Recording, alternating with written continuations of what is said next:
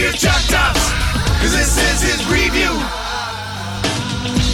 What's the last thing you remember? From memory, X Men Days of Future Past may be the only movie ever where the characters are trying to do exactly the same thing as the filmmakers. Because I can't think of another Hollywood franchise that has suffered through the amount of self inflicted continuity errors as the X Men series. And after six movies, something needed fixing.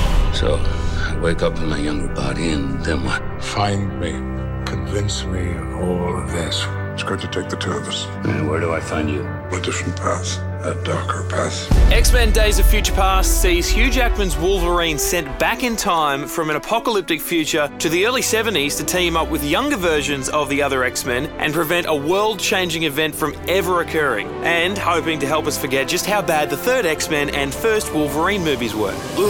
I was sent here for you. From the future? 50 years from now. Could you give me that one more time, please? Stay with me. Tell whoever it was that sent you that I'm busy. The person who sent me was you.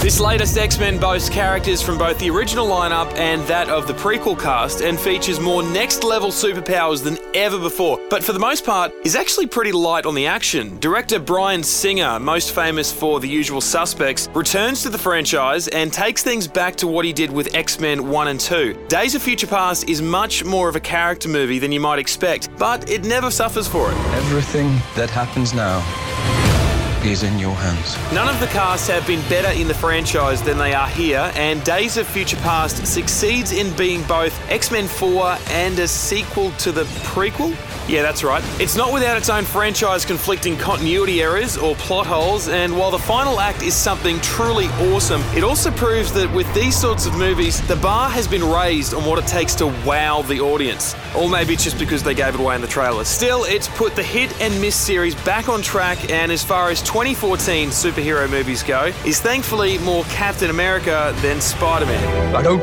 want your suffering. I don't want your future.